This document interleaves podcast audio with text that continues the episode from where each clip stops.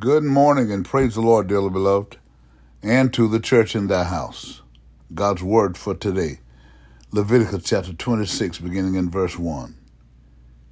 You shall make you no idols nor graven image, neither rear you up a standing image, neither shall you set up any image of stone in your land to bow down unto it, for I am the Lord your God.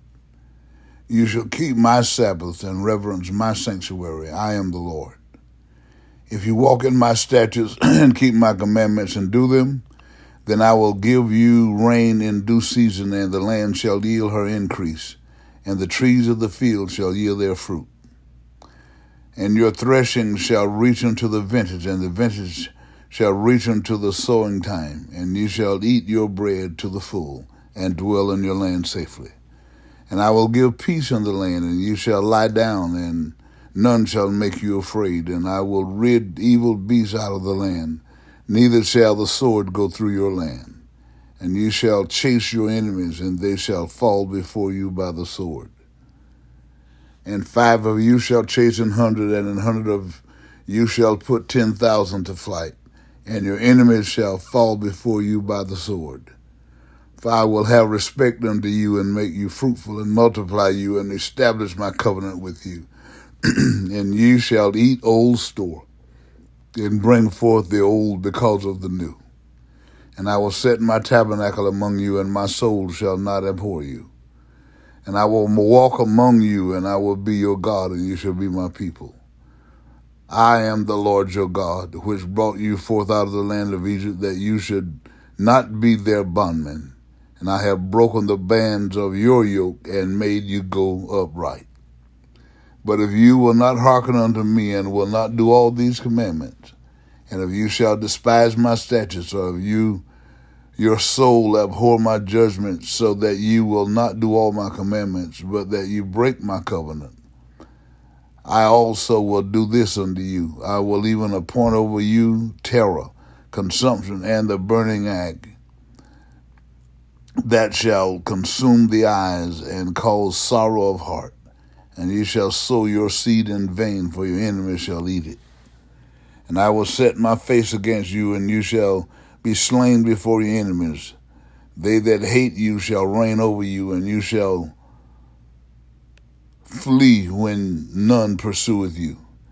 And if you will not yet for all this hearken unto me, then I will punish you seven times more for your sins and I will break the pride of your power, and I will make your heaven as iron, and your earth as brass, and your strength shall be spent in vain. For your land shall not yield her increase, neither shall the trees of the field yield their fruits. Here we learn that we can know how to manage our lives now, as God was so kind in those days to let his people know that he would always be there for the righteous and that he would punish those that go contrary through disobedience to his instructions. God rewards obedience, and when we delight in him, he will give us our heart's desire. And as we know that hell enlarges her mouth daily for the unrighteous. Justice. Sir, my concern is not whether God is on our side my greatest concern is to be on God's side, for God is always right. Abraham Lincoln. Love God, love others, and love yourself. Again today, let us pray. All wise and eternal God, in the name of Jesus Christ, as again this morning we give you thanks, praise, honor, and glory for your goodness and for your mercy. Thank you, Lord, for the opportunity to experience the dawning of this new day with the saints of our mind, the activity of our limbs, we ask you again, God, today to please forgive us and everywhere we failed in word and deed or in thought. That you again today will take pleasure in leading us and guiding us that we can be the shining light in the darkness of this evil world. God, that's necessary for those that don't know and don't know that they don't know the intended purpose of the gospel of Christ. God, that they will hear our voice, they will see our conduct, they will see our character, and they'll have a longing for it. When we have the opportunity to witness to them, God, they will see and they'll turn in their hearts.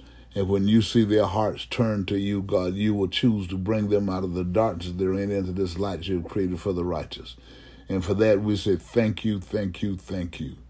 God, we ask you, God, to continue to lead, guide, and direct us and let love, joy, peace, and happiness fill our lives again today. God, getting those that are in the hospitals, God, out of the hospitals and back on their feet, God, going and testifying about your goodness and your power. For those that have lost their way because they let their feelings control their decision making, God, when you hear their cry, God, get them back on the right path in life, Lord.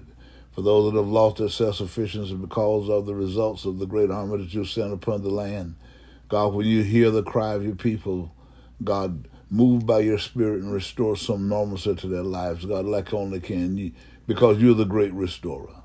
And for that, we thank you. We ask you, God, to strengthen the hearts of those that are losing loved ones. God, that they can get their heads up, God, and move forward to live their lives in a fashion that will give you glory and honor. Do it, God, I pray, in the holy name of Jesus the Christ. I pray, God, that you would look into every home and turn every home into a God presence home because people will read your word and pray together as a family unit. At some point, everyone together at the same time, God, that they will drive out the the wickedness, they'll drive out the pessimism, they'll drive out these evil and negative spirits that are in their homes. Do it, God, I pray, in the holy name of Jesus the Christ. God, and then I ask you, Lord God, to continue to look on all your pastors, preachers, and teachers of the gospel of Christ, to continue to lead, God, us, God, by your spirit, God, that we preach, teach, and demonstrate with clarity and understanding, God, your word without fear, favoritism, or compromise, but we do it with purpose, pride, dignity, and diligence to help people that don't know and don't know that they don't know, God, by our counsel, by our God demonstration, by our character, by our how we do what we do, God, that people will wonder how we do it and we don't get involved in things that they do. God will be able to help them because of the indwelling of the Christ of God. So then, Lord, that on that day, God, that everyone that will receive your word and accept the baptism of the Holy Ghost, God, on the day that the Lord Jesus shall come get the righteous, we will all be able to hear your voice and as the Apostle Paul said, we'll rise even from the grave and get caught up together with those that are alive and remain on the earth and go meet the Lord in the air. And this is our hope, this is our prayer. And we do believe it so because we do ask it in Jesus' name. Amen. And we thank you, God. Remember, things are not as bad as they seem, and nothing can happen to you today that God and you can't handle. Keep telling yourself, I'm healed, I'm delivered, I'm prosperous, and I'm saved right now. So you go well and be safe and continue to whisper a prayer outside of yourself for those that are struggling, particularly with those Ukrainian people, and for those that we don't know right here in our own land that they're struggling to move forward. God bless you and go well.